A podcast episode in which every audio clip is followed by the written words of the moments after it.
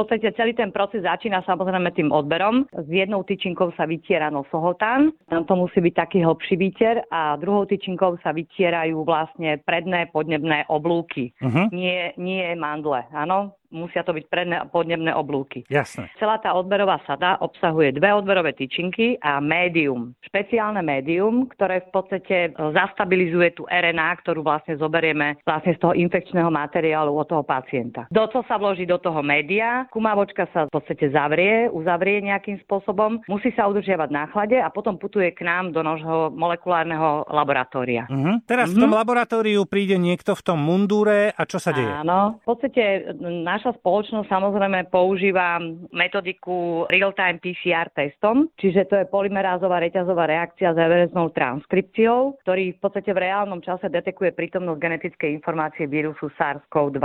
A ide o typ testu, ktorý je odporúčaný aj realizovaný Úradom verejného zdravotníctva Slovenskej republiky a aj Svetovej zdravotníckej organizácie. Čiže v podstate všetci používame rovnakú metodiku. Prvý krok je izolácia tej vírusovej RNA. To je prvý prvý krok, ktorý je v podstate potrebný urobiť za mhm. veľmi prísnych bezpečnostných a hygienických podmienok. V špeciálnych laboratóriách, ktoré sú vybavené pretlakmi, laminárnymi boxami, čiže naozaj je to vysoko, vysoko rizikové prostredie. Ako ja zistím? Tom, vy ako to zistíte čo? No, tam je ten odborník a to RNA, akým Áno, spôsobom ho... A to RNA, to RNA, on v podstate izoluje, preto sa to volá reverzná transkripcia, tá, tá metodika, pretože sa prepisuje na DNA DNA. Čo to je prepíše? No, ona sa vlastne z RNA zmení na DNA. Áno, tomu rozumiem, ale, Áno. ale ja, mám, ja mám nejakú vzorku a... To sa nedá popísať Jasné. takýmto spôsobom laickým, už vôbec pre čiže, človeka. Čiže my vôbec sa nepozeráme, že pozeráme do mikroskopu alebo tak, nie, nič také? Nie, nie, Jasné. Nie. Je to súbor viacerých krokov, ktoré obsahujú určité chemikálie, enzymy a na základe tých enzymov sa prepisuje vlastne tá vírusová RNA na DNAčku. Super, no perfektné. Dobre, a teraz mám tu DNA, čo s ňou robím? Keď sa vyizoluje, keď sa vyizoluje,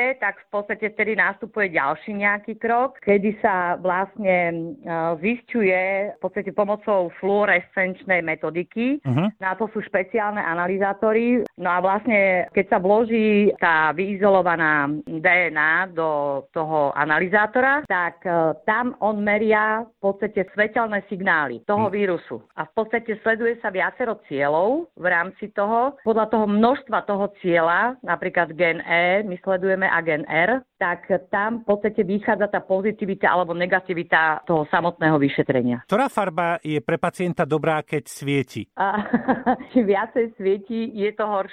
Aha, čiže ak svieti menej alebo ledva prebleskuje, áno, tak je to len áno, dobré.